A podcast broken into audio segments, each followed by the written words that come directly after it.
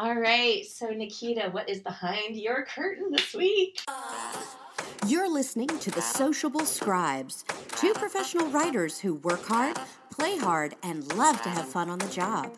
Word stylist Nikita Rowell Stevens and publishing consultant Kim Ely talk about the topics and questions they hear most often from their clients. Let's talk about writing the good, the bad, and the awesome, while addressing popular questions and concerns from real writers like you.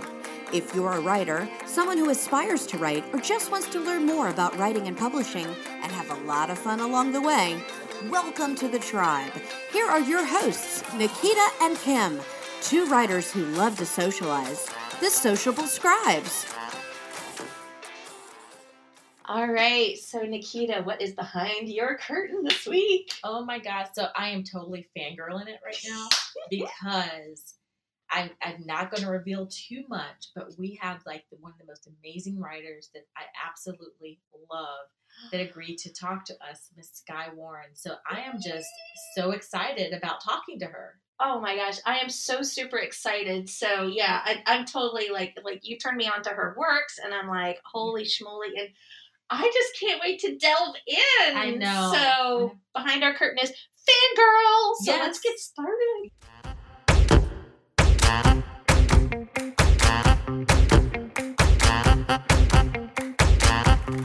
All right. All right. So, Kim, I am super, super excited about our guest today. Um, Me sh- too. She's one of my favorite people, and I'm excited to get a chance to to talk to her. Her name is Miss Skye Warren, and just to give you a little bit of background on Skye, Skye Warren is a New York Times best-selling author of dangerous romance. Love it. Her books have sold over 1 million copies. She makes her home in Texas with her loving family, sweet dogs, and Evil cat. so we have to learn more about this cat. So welcome to the podcast, Skye. Thank you so much. I'm so glad to be here. We're so glad to have you. I love podcasts lately. I've been kind of obsessed with them. So when you when I got your email inviting me um, to be on this one, I was excited. Yay! Yay! Well, we're glad to have you on board. So we're gonna jump right in because we want to know all about you. So when did you start writing? So I would say it was maybe 2010. Wasn't that long before I actually started publishing, and part of the reason for that is that prior to that, I had always loved to read, and I read all the time. Um, I read a lot of historical fiction. I read sort of general women's fiction, and for some reason, I just, you know, they're not. It wasn't at the forefront of my bookstore where I went, and I did not know that romance existed as a genre. Oh. And so when I discovered it, that was about it was 2010, and that you know, as soon as I read it and realized that it was a whole genre and there was all these books written in it, I realized that that's where I was meant to be. That's where all the books I wanted to read were have been hiding, um, and that was you know, it was sort of then that I knew that's what I wanted to write. awesome. so yeah, that's when I started uh, writing novels. Wow. So before 2010, you never you just read, never wrote before that point. Uh, yeah, yeah. Wow. Wow, that's amazing. That is amazing. Um, so my background is actually in computer science, which is Oh. yeah, it's a little bit different. I mean, it's it's definitely different. It's sort of a left brain, right brain thing. But to Yeah. me, computer science was was always very a creative endeavor, and so I sort of would, you know, I like to think of it like I used to write code and now I write books. So Yeah. you know, they're Wow. not that different to me personally, but I understand how they are sort of perceived differently. Oh yeah, Wow. most definitely. Well, you and Kim have that in common, actually, which is interesting. That is interesting. Wow. So yeah, but I way prefer writing. So much fun. so your genre is dark romance, is that correct? Right, right. So when I started writing in and then uh, publishing in, in late 2011, I really thought that my more lighter mainstream books, which were closer to what was being published out there, Mhm. um, was what would sell. Whereas the darker books that I wrote were really just for me, and I Mm. thought they sort of just came out yeah. on their own. Hmm. And I thought, you know, these are too weird and too dark, and, and no one's going to want them. But I, you know, I was like, well, maybe if only one or two people are like me and they're looking for it, like this doesn't have to bring in any money for me. This is just out there in the world so that people like me who are actively looking for this kind of content can find it. Yeah. And well, what do you know? So my dark content took off, did Wow. way better. And so I think to me that's just a lesson in, you know, write what you love, write what you're passionate about because, you know, even though I did love the other books I was writing, like mm-hmm. yes, they did not have like my heart and soul, my total passion, the way that that what I, you know, my darker content did. And so it was really reader led. So with my other name, my other pen name that was lighter, I would go out there and do all this marketing. I would try to, you know, get people hyped up for my books. Whereas under Skye Warren, everything was very reader led. So like the only I got the only thing I created when I first uploaded my first book was a Gmail account, like Uh-huh. a- an email, and then readers would message me and say, you know, you should have a newsletter because I want to be on it. And it's like you should have a Facebook page because I want to follow you there. Wow. Um, so it was really readers speaking to me and telling me this is what we want, you know. That's Oh, amazing. That is so cool. That's oh my really gosh, cool. That's awesome. So I have a question for you, and you had mentioned about you hadn't known about romance before. Um, not romance, romantic books, romance books. Um, can you describe for our uh, listeners what dark romance is? So, dark romance, when I started writing it, actually the word, the term dark romance wasn't really around. It was actually more, if anything, it would be called dark erotica. Oh, And gotcha. it was sort of, um, books that had books that had taboo elements or dubious consent or suspense with like an anti-hero yeah. um, and so those kind of books. So the funny thing is, I when I did discover romance, it was through historical romance. And so Uh-huh. you can actually find those kind of books in historical romance, just shelved right alongside books that are relatively sweet in historical romance. And so to me, they weren't different. Like it was all a fictional world, and um, you know, and so I was able to enjoy the story in the same way. But when I tried to write the same thing in contemporary, it's a huge deal. It's Gotcha. um, that is what I even call my my books. I even use the word dark romance. I call just because the word dark has become so loaded and everyone has a different viewpoint. But I call my books dangerous romance. ah. And the first time I actually thought about it was someone had, you know, because dark romance can be a little bit controversial. Hmm. Some people will say that like it should not even be allowed to exist and that kind of things. And so there was an article and someone had said that my books were dangerous for women which Hmm. I found to be pretty insulting because women are grown-ups who can, you know, read books that are fiction and decide for themselves. Um, exactly. but I sort of sat with the term for a while, and I sort of I decided that I liked it. I liked the word dangerous. I yeah. embraced it, and so um, and now I just call my books dangerous romance. I like that. I like that. And as someone who's read a lot of your books, um, it's very, yeah, it's very fitting. I think. Yeah. Um, very cool. That's awesome. so this is a question I've been dying to ask you for a while because because I've read so many of your books. Is you are you have so much finesse at how you master building a community. It, it it's something that, that obviously as a reader you pick up on. It's like I, I'll be I'll read like you know book five and I'll be out of your series in another book and like oh my god that happened back here in this book. Um, I'm like how does she do that? Uh, I would love for you to could you share kind of what is your process in like that whole world building it's pretty amazing Right. So the first, um, so I definitely have always loved sort of setting as character. So, you know, there's usually been a sort of place, and the place has its own personality that interacts with the characters Yep. over the course of a book. And then in early 2015, I was writing a series called the Strip Series. And in the prequel novella, they're actually not in Tanglewood, but they go on the run. And then in book one, they're in Tanglewood, and that's where they've run to. mm-hmm. And and it was funny because when I was writing that book, I did know that the other books in that specific series would be set there because in particular because it's centered around the strip club, which is why it was called the strip series, um, and that was set in Tanglewood. Um, but then when I moved on and wrote The Pawn, The Knight at the Castle, Mhm. um, and then since then, all of my books were set in Tanglewood, even if they had a different set of characters, um, a diff- even some different had a different tone. Like Mm-hmm. like Escort was a standalone that had a, a much different tone than The King or the Queen. And I think it's just really fun to be able to expand on what is already built. Yeah. Um, rather than necessarily coming up with it fresh. And everything has is imbued with so much more meaning, you know. And it's Yeah. kind of like if you've read my books, then you know that extra meaning. Maybe if you're completely new to my books, you miss some of that meaning, but it's fine because the book can stand on its own. Yeah. And then even when I wanted to start something completely new, which was Overture, and so that is set was the first book that I really wrote in a while that was not set in Tanglewood. Mhm. Um, and then in Concerto, which is book two, she goes on tour, like um, musical tour, because she's a professional violinist. Mhm. And one of the cities that they stop in, actually the city they debut the tour, is Tanglewood. Um, so it's so Ah. fun to be able to, for me, cool. be able to revisit the characters and see, you know, maybe where they've you know gone in life since they got their happy ending so yes i love it and it's it's been a while and so so like I sort of left it i departed with overture but i, oh, I also visited. Came back to it.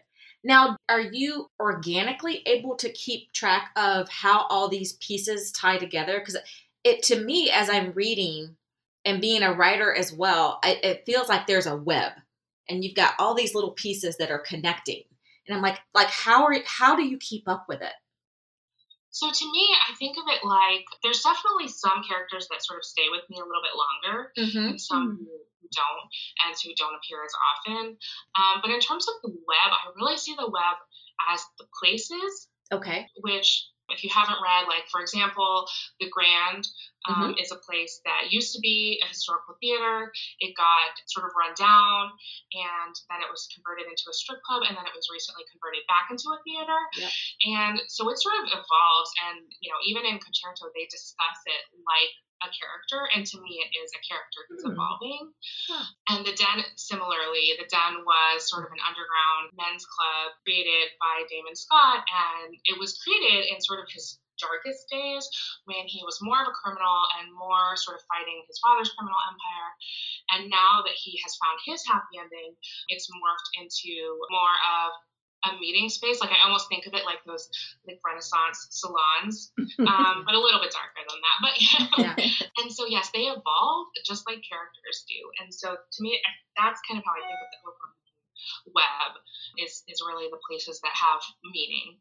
That's very cool. That is very That's a cool. great way of looking at it. Yeah, I love the location as a character. Yeah. Very cool. Very cool. So I've heard of uh, rapid release as a good way to, you know, kind of build your audience. Can you describe to our audience what rapid release is?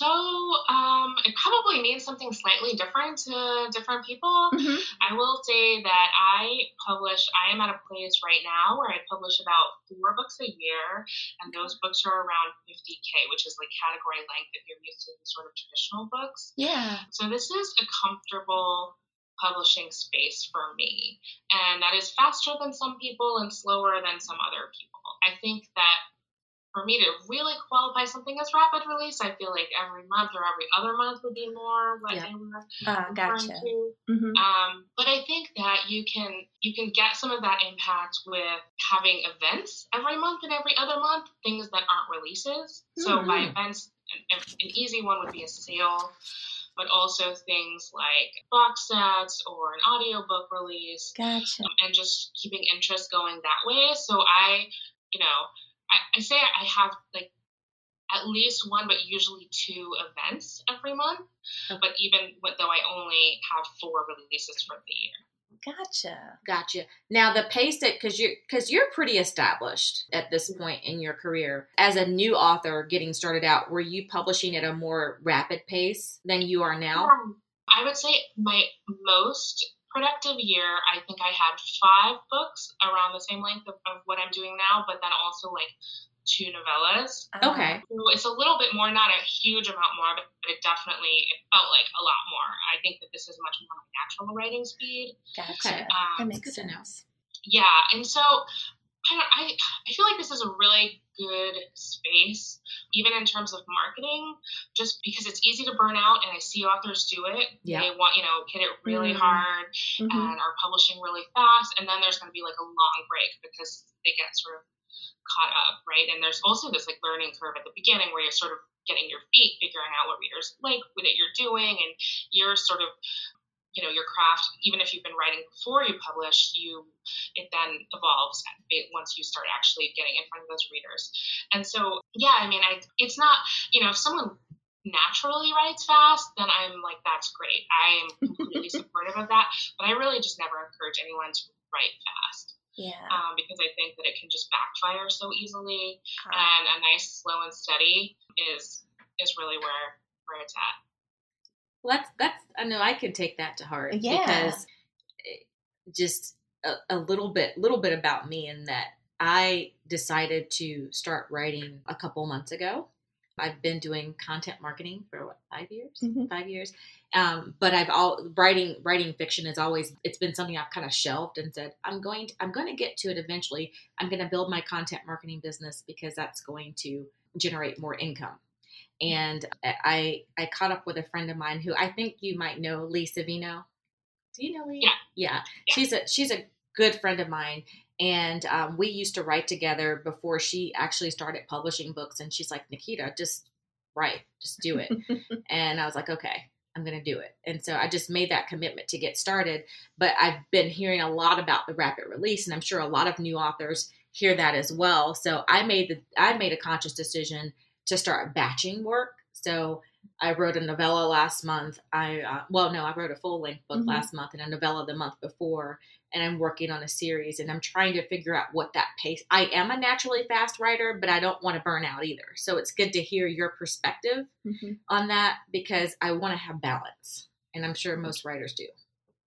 Right, right. And, you know, and so I do know some authors who have just always been really fast and they're friends of mine and they continue to be fast. And it's a little bit harder for them to carve out time um, to do marketing. And so what ends up happening mm. for someone who truly is naturally fast, like coming coming out with a book a month or sometimes more than one book a month, mm-hmm. these are these tend to be a little bit shorter. They're like more novellas. Mm-hmm. Is that what happens is a lot of them will do great and then a lot of them will sink.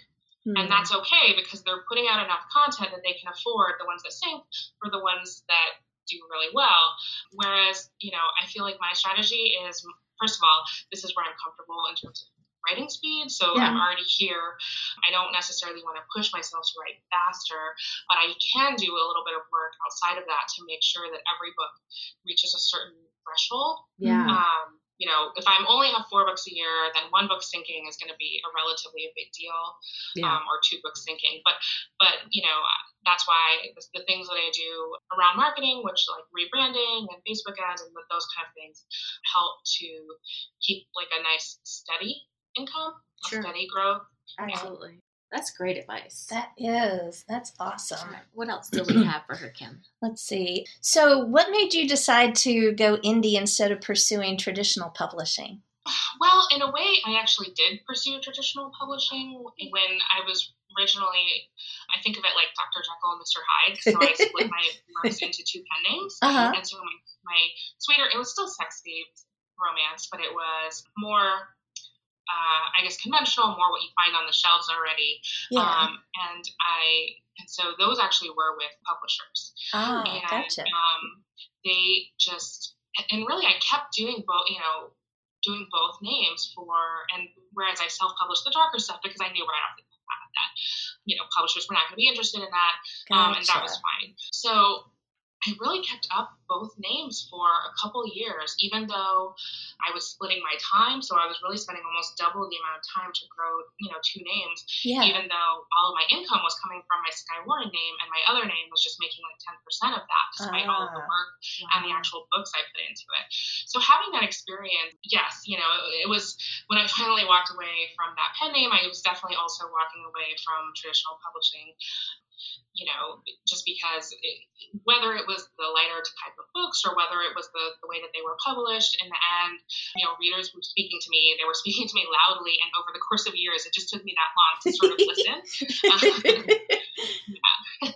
That's awesome. um, basically, that is the case. Um, but I you know, I still I still sort of have like the, the romantic vision of what traditional publishing could be.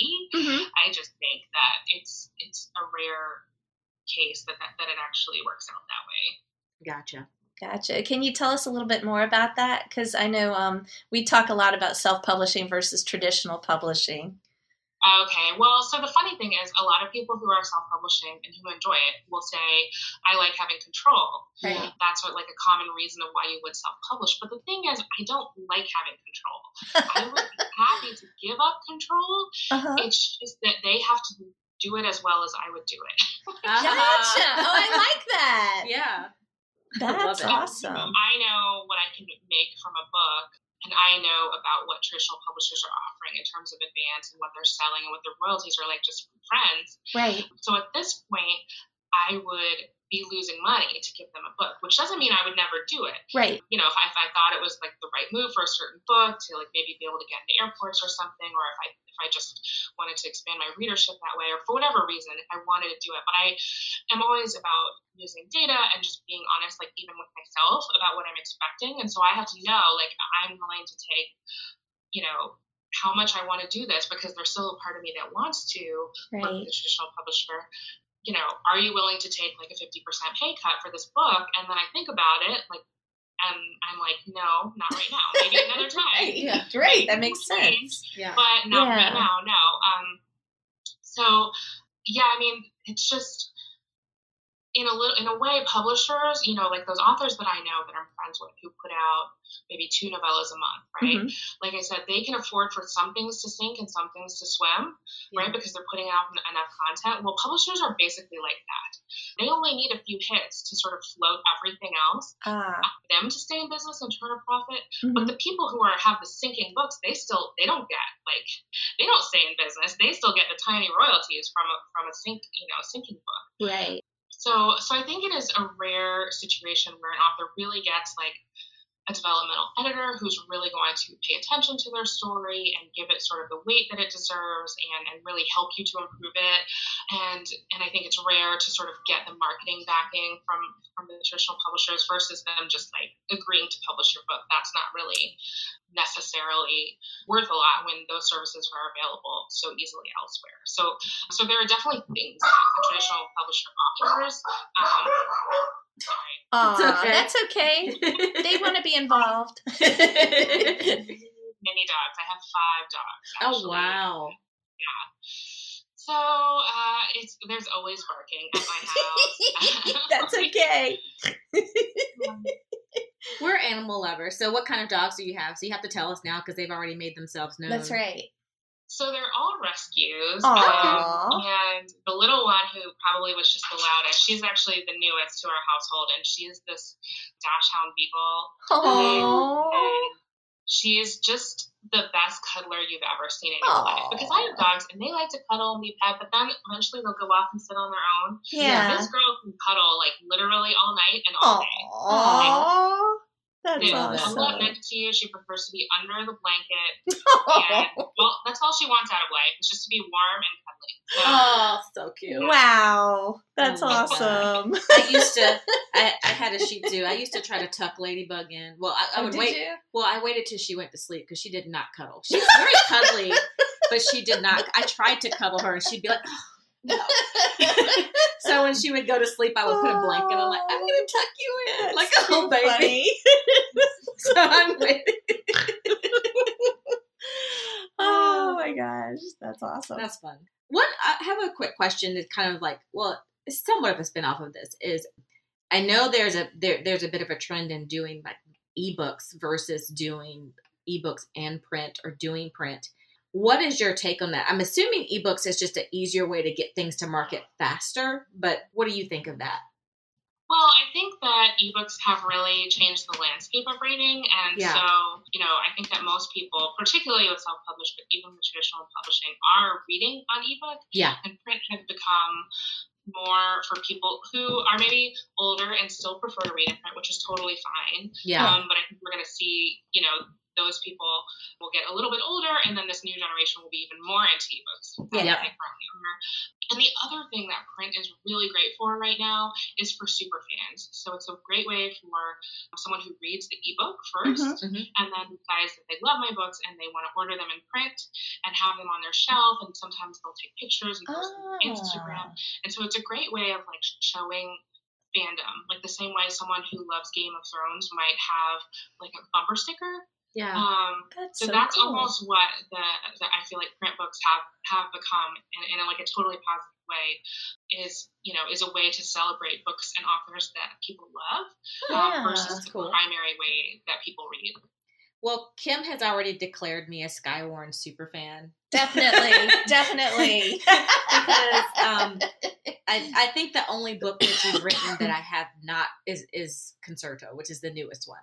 I, I think I have read all of your books, so um, but I just attribute that to you just being that good. So you are uh, it, it's, it's true, and I mean I think and and and as as writers we read differently than readers do. Not say I mean yeah we're, we're I guess we say we're a little bit more of a critical reader because we yeah, look, so. we look into things like plot and character.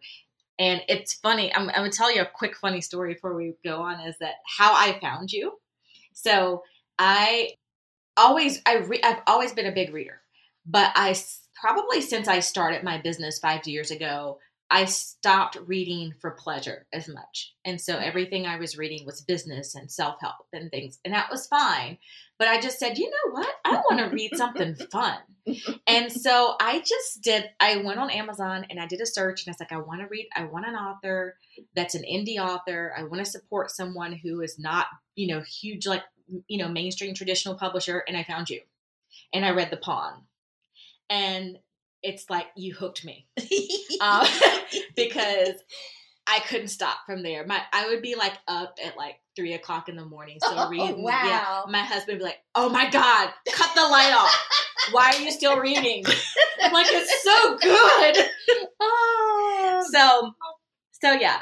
So I, I guess I am officially awesome. a super fan. But what was interesting, an interesting thing that happened for me, which I have to give you some credit for this guy, is as I started reading more of your books, that process is part of what sparked the writer in me to say, why are you waiting to write your own stuff? And it's like, this is so awesome. Could I do this? I think I could do this. No, I'm not that good. I like I went through so many different, you know, phases and then I then I talked to Lee and Yeah. Lee's like, you can do this. Do it. I know you I know you're you're a great writer. Just write. And so she pushed me over the edge.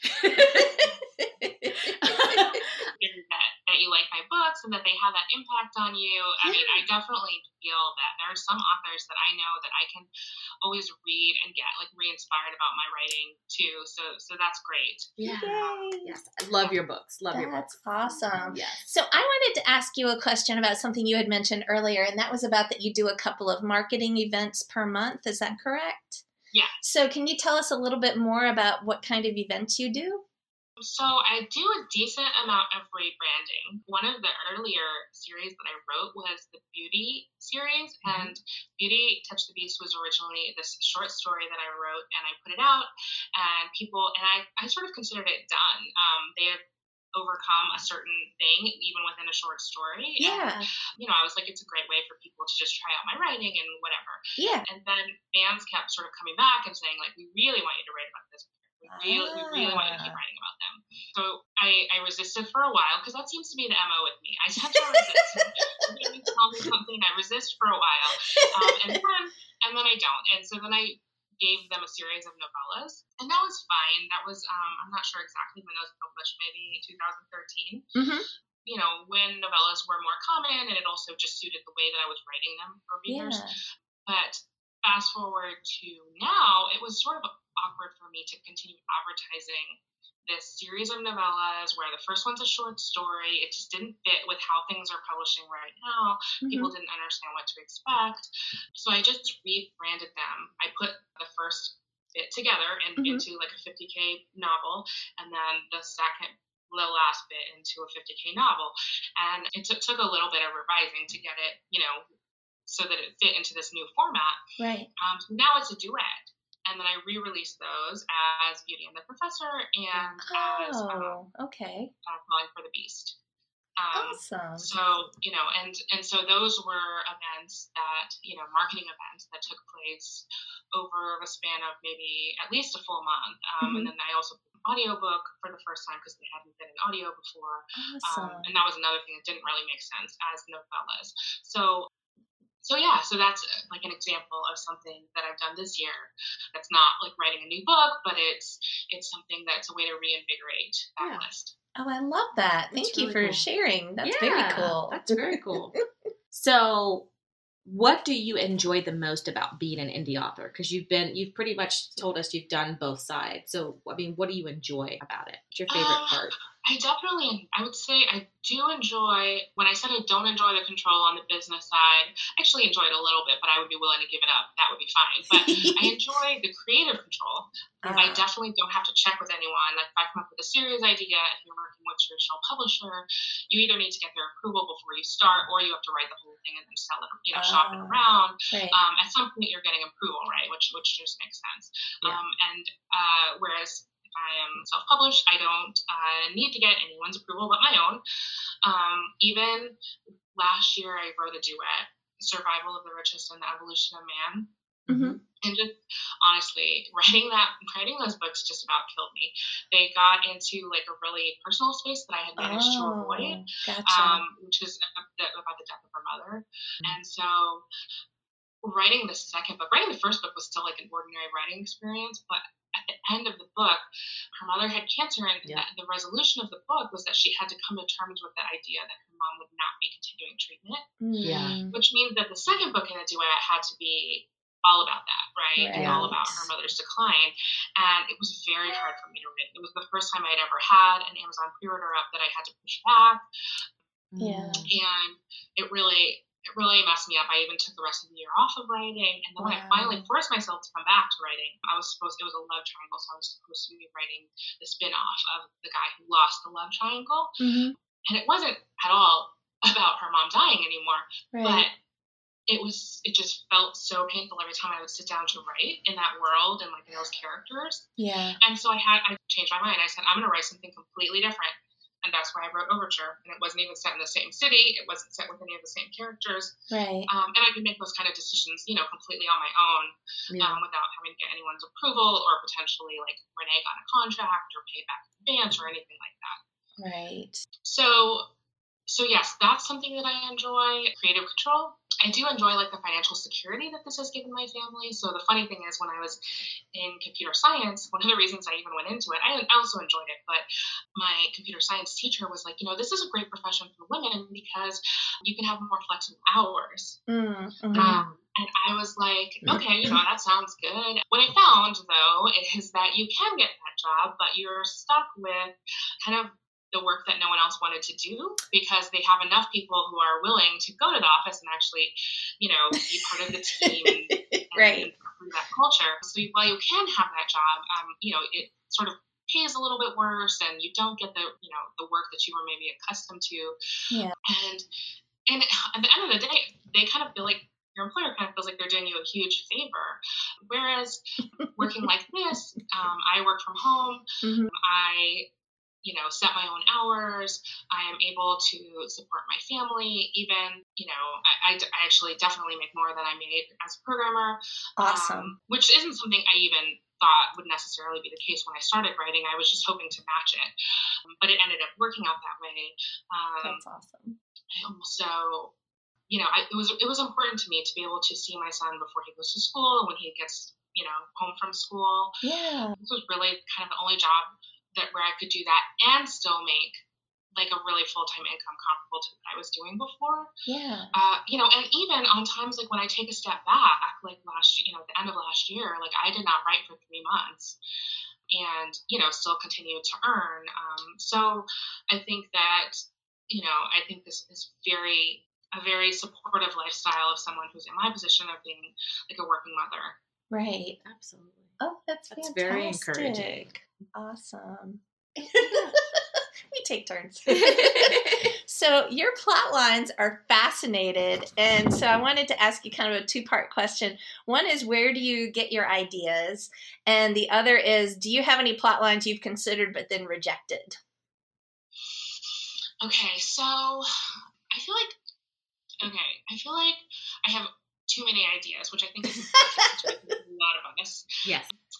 So, so a lot of the books that I've been writing are books that I've been wanting to write for such a long time, like Escort, which is about male escort and Yep. virgin. Like that's been on my mental list of things to write, you know. And then I finally was like, now is the time. I, I finally feel ready, you know. And I know that I brought to it a perspective that I couldn't have if I had written it years ago. Hmm.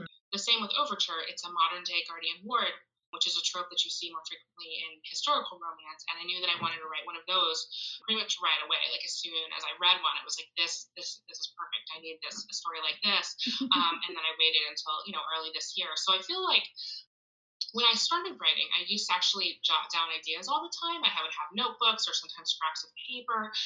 And then at some point I stopped doing that because I realized that if it's an idea that I really want to write, it's gonna it's not gonna leave me alone. I don't need to try to remember it. Yeah. In fact, uh, it Mm. will hound me Yeah, until I yeah, finally give in and write it.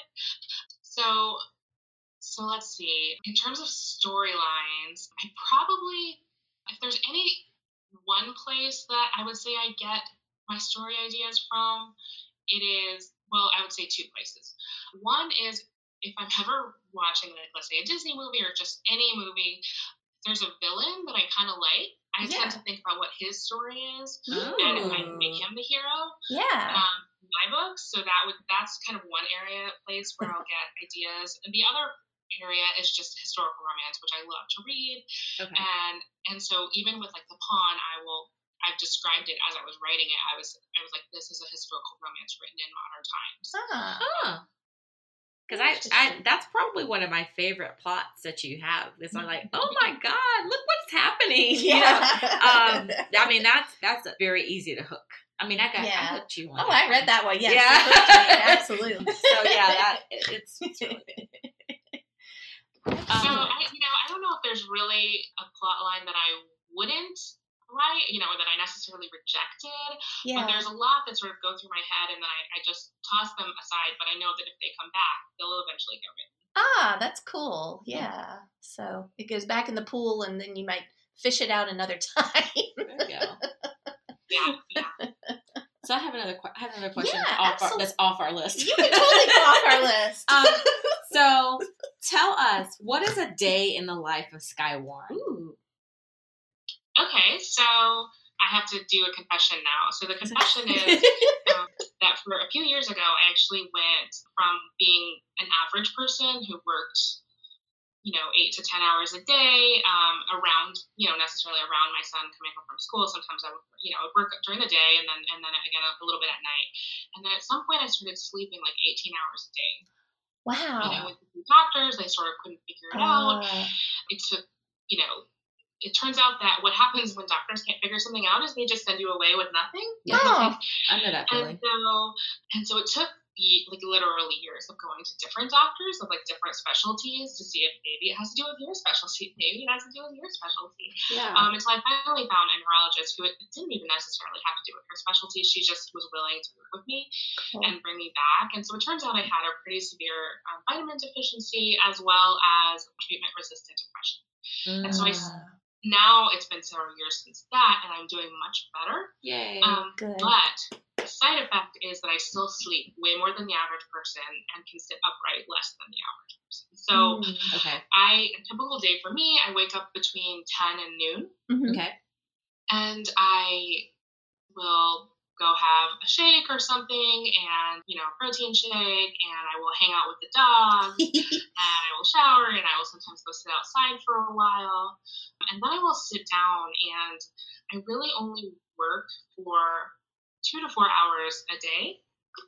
And that is either, I, I find it very hard to context switch between marketing and writing Mm. because one is so external and one is so internal. So true. So even though marketing I still find to be a creative activity, but it's a very externally creative activity. Yeah. I'm creating and it's presented immediately and I get feedback and that excuse me, writing is very different. Writing is, you know, being alone with myself for long periods of time and before anyone ever sees the work and, you know, and really forming my idea of what this book should be first. So um, so yes, I'll work for two to four hours, sort of depending on what I have going on. I do take a decent amount of breaks and spend time with my puppies and um, go for walks awesome. and and then around the time that my husband and uh, will get home from work is when you know I'll go and do the family dinner type Okay. of thing. And then at night I don't usually uh, work unless I'm on a writing deadline because I do write really well at night, but I don't write every night. Gotcha. Um, and I, I read a lot actually. I do a lot of Oh, rereading cool. books that I love, and I'll read. I'll. I, I could probably just reread books that I love forever and be content, but I force myself to read new books so that I get that creativity jumpstart, you know. Yeah. And and so yeah, that's pretty much my day. I think that's I, have, cool. feel it's like a little bit of a confession cool. because I, even though I, I sort of encourage authors that you don't need to work yourself to the bone, I feel like it's a little bit implied that we should, and so I have to sort of confess that I in fact don't. But no, you know, it's funny. So I, my um my um business coach is pretty much you know Erin, the Yeah. exact opposite of me, and she's very very organized, very analytical. And I told her, I said, I feel guilty because I'm not working at like midnight, and she's like, Why should you be working till midnight? If you're working till midnight, something's wrong with your like your calendar. You're not managing your calendar right. I was like, oh, thank you, Jesus. Because when you hang around so many, a lot of other entrepreneurs, Right. other entrepreneurs are always talking about burn the midnight oil. I, wor- I was working at one o'clock in the morning, and so it makes you, it guilts you into thinking, oh. And I think writers have that. There's this thought process, and people have told me this. Actually, Heather mentioned this to me once. yeah. That Nikita, I just thought you sat in the room and you wrote all day. I said, oh heck no, I don't have the attention span to sit down and write all day. I'm like squirrel. Like I cannot sit for long periods of time. I write in like one hour spurts. Mhm. So it's great to hear from you that you don't write eight hours a day. People need to hear that. yeah, and that's kind of why I'm I, I try to be upfront about what I do, and, and even I'll talk um, money with people just because I think that we oftentimes don't, and there's, so there's like this big question mark of what new authors even feel like they can expect. Like I Yeah. I remember when I was starting, I didn't even know, like, does this have the power to eventually be a full time thing? Like, you know what I mean? Like, it's just that level of of quiet, of, you know, about money. And so, even though it is hard, and most of us were raised not to talk about money, and myself included, Yeah. you know, I think that it's only it's only helpful to sort of put those things out there, and so that we realize that we don't have to kill ourselves, you know, working like crazy hours, and that it doesn't even necessarily lead to more money. So yeah, Exactly. Oh, that's awesome. Thank you so much for being so uh, authentic and sharing about that because that, that means a lot. I have another us. spontaneous question. Spontaneous question. Are you a pantser or a plotter? so You know you want to know. I know. I'm, I identify more as a pantser. Yes. Yes. We're we're fellow pantsers as well. Yeah, I just think it's so, um, which is funny because, uh, yeah, I mean, I'm friends with some people who are plotters, and I, it just feels, I think there's definitely a little bit of a crossover in the respect that I sort of have an idea of certain scenes. I know kind of how it's going to end, but I also let it get there, and if it changes, it Mm. changes. And, you know, and so I was talking with someone um, who it was actually Pam Godwin, and I love her books. Cool. Um, and she's a plotter, and, and she writes books like with twists. And so, and, I, and I've written some books with twists. And so she Uh-huh. was like, "How would you write a book with a twist if you're a pantser? Like, how are you even going to know what the twist is?" And I was like, "This really cool thing happens when you get to the end, and you sort of surprise you. You look back, and this twist surprises you." right. Well, but then when you actually start reading the book, the little hooks are there, as if you sort of knew all along. Like it slots into Mm. place. Ooh.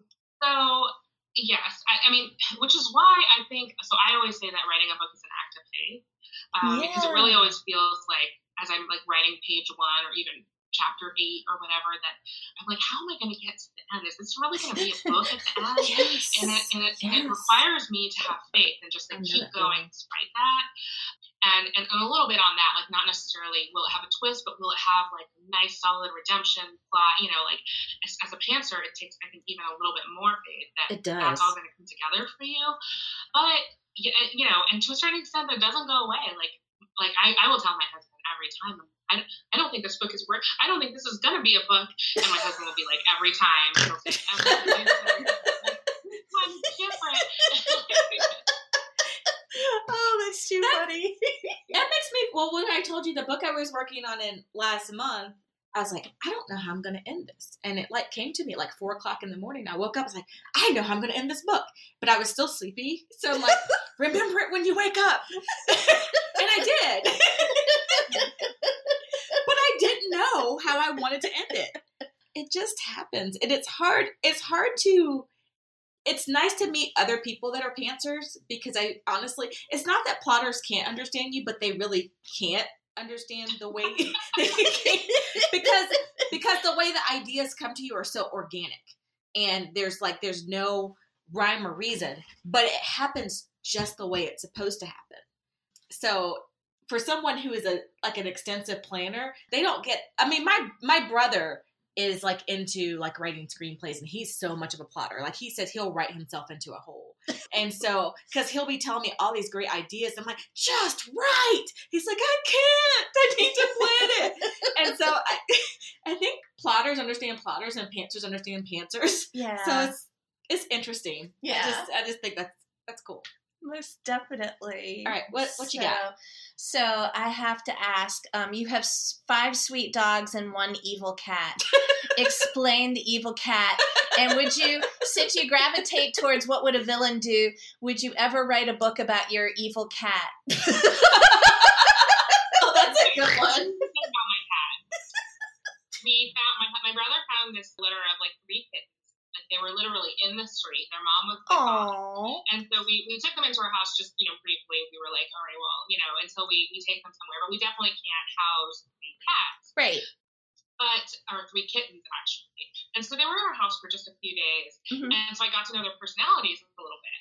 And two of the cats were very, like, ordinary kittens. Like, they were sweet and they were mischievous and they were adorable. And then one of the cats, there was definitely something just a little bit off about her. Like, I don't know if I can I can swear on this, but she just did not give a shit about anything. and and you know, and I remember my husband and I had a conversation and we were like, no one else is gonna keep this cat. Like if they adopt this cat, they're gonna bring her back, like they're gonna say something wrong with her. And I was like, we have to keep this cat. So we gave the other two cats, you know, to the to the shelter, so because we were sure they were, you know, very young and they would find homes, but we were like, this cat would find a home too, but someone would maybe, you know, not be okay with her. Right. So Right. Yeah. so we kept her, and she really. The way that my husband describes her is basically she's really good as long as you imagine that she's a tiger. she's great. Like she's a sweet, a sweeter than average tiger. But if you try to think of her like a cat, it's very disappointing. I love that. That's great. That's so good. She would do this thing where, I mean, really, not every cat. Oh, sorry. That's okay. She would do not every cat can catch birds. Well, she can catch birds really well, and she Ooh. would bring them into our house, but Oh, no. still alive. Oh. Um, and they could not escape. Oh so the number no. of times that we had to take an injured bird in a shoebox to the Wildlife Center is high. Oh. And just go out and there's like a pile of feathers. And like, oh. damn it. And like, so yeah, that's why I say she's an evil cat. Um, Gotcha. evil. Oh my gosh. I get that. yeah, yeah. But you know, my husband and I, we just we just acknowledge her like a tiger. It's fine. For a while, she actually used to swat at us. Like it's she knew us completely. She would just swat at us like for fun. we sort of grew out of that though. Oh, good. Um, so yeah, I don't know if I would ever write um, a book about her because you know what, readers are not that open to like dark heroines. That's awesome. Birds for fun, but you know, yeah, she pushes the limit. So, That's hilarious. That's awesome. Thank you. So, us, I guess we're starting to wrap up a little bit. So, yeah. we've talked a lot about, you know, some of your advice for new writers getting started. But if you had anything that you'd want to say to a new writer that's just getting started, what would you encourage them? I feel like some of my advice for new writers is opposite of what I hear given. Yeah. So take it with a grain of salt, but this is kind of how I see it. A lot of people say build up your platform first and Mhm. then start releasing. Yeah. But what I think is that you can build up a platform of a lot of people who don't necessarily want to read your book, and that's Ah. not very helpful. And you don't really know who wants to read your book until you have a book out. Hmm. Um, so I Hmm. wouldn't spend a lot of time on that. Once you have one book out or two books out, then yes, you can hit marketing hard. Yeah. But before then, it's all very hypothetical. And it can feel disappointing if you put in a certain amount of work and then those people don't go buy your book and it feels like why why did I where did I go wrong? But in reality, I don't think that was ever going to work. Hmm. And at the end of the day, I want people to buy my books because they want to read them and not because we've like developed a rapport on Twitter or whatever. Right. So Yeah. so I tell authors not to worry too much about um, new authors, to not worry about really building a platform before they've published anything. And I also say don't even worry too much about branding because of my own experience of assuming that I knew what readers would want from me and I was wrong. So, you know, when we tell authors, well, pick a brand and stick with it, and you've already decided to write sex to contemporary, so you can't write shifter romance. But the thing is, until you've tried it, you don't know. That might be the thing that makes it huge, and readers will be the Hmm. ones to tell you that. So, Oh, I love Yeah, that. That's great. That's, that's really awesome. good advice. So I guess the last thing is, can you just tell our readers where they can find you so they can read all of your books and connect with you, like I um, did? so if you go to um, skyewarren.com, then you can see my books and try out the pawn or escort. Also, if you are an author yourself, you can go to skyewarren.com slash authors, and I have a an irregular newsletter that I send out every so often. awesome. Awesome. Well, we are just thrilled to have had you on today, Skye. Thank you so much for joining us on the podcast. Thank you for having me. Yeah. Thank you. Okay. And now it's time for Gregarious Goofballs. Time for Gregarious goofballs. so I have some fun one, fun one to share. Awesome. I think you know I'm in the midst of writing a romantic comedy, and I'm coming up with all these fun date blunders, but I realize a lot of them actually happen to me. um, so in college, we used to play this game called Pennies. I don't know if you ever heard of it before. It's kind of like a truth or dare almost. okay. So you sit in a room and you cut all the lights off so you can't see each other uh-huh. and you ask these like really personal questions and if you did it like Uh-huh. you know um let me think of something kind of taboo like um have you ever hooked up more than one guy on the same night or something which sounds very hoish but you know you know and you're like boom you throw a penny in right uh-huh. so so me and my girlfriends it was like summer school summertime Uh-huh. and we had invited these guys over and we Uh-huh. all got together and we were in in our dorm room and we got on the floor like let's play pennies and so we cut the lights off and someone said who here has had an std and we heard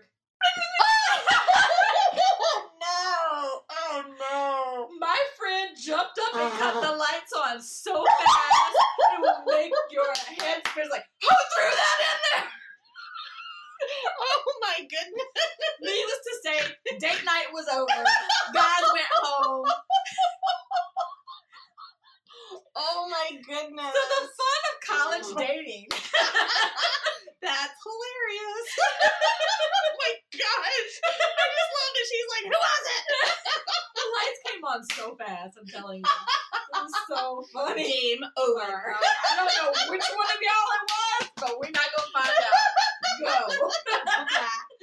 oh All right, oh my word, that's too funny. that is too funny. So okay, so my oh, this this was just a bad. This is a dating one as well. I had some really bad dates before I met my husband. I tell you what. So this was bad. So before there was um uh, Cine Bistro, Yeah. there was a movie um, theater place where you could eat, and it was called um, uh, Cinema and Draft House Okay. like back in the day. So I went on a date with a guy, and we were gonna go um, see a movie together. And of course, since it's a place where you could order drinks and food, so we we weren't thinking about it. But the movie that we chose to went to go to was the movie about the soccer team that crashes, and then they end up having to resort to cannibalism.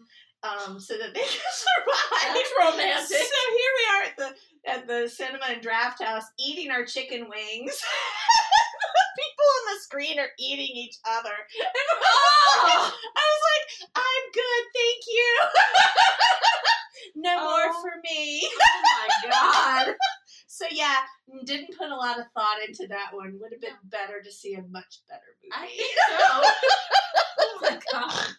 That's crazy. oh my goodness, so awesome. So, all right, cool.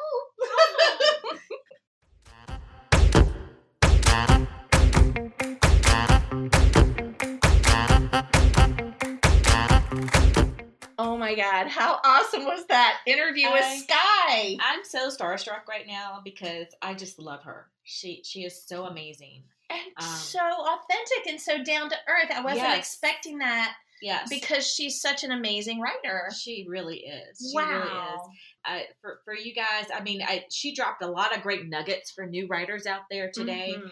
and a lot of things that go against the grain of what we're used to hearing, which is which I think was very refreshing. I'll tell you from from my perspective, we don't have to go in like a straight line, but like.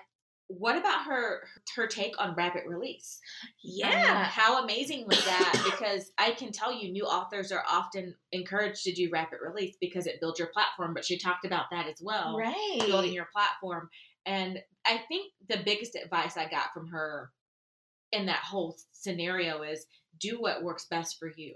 You know, Yes. don't don't feel peer pressured into having to trying to write 12 books a month if writing 12 books a month is not really your speed. And I think that will give a lot of writers out there kind of a free pass to be like, okay, I don't have to push myself beyond what I think my limits are. Most Um, definitely. so I really appreciated hearing that. She puts out what four books a month hmm A year. and a year, a year. Oh god, four books a month. I was like, that's really rapid release. Oh my god. No, thank you. um, four books a year, um, which is, I mean, I, I think that that is a pretty good pace still, if you think about it. It really is. Um, and she is wildly successful and Mhm. an amazing writer.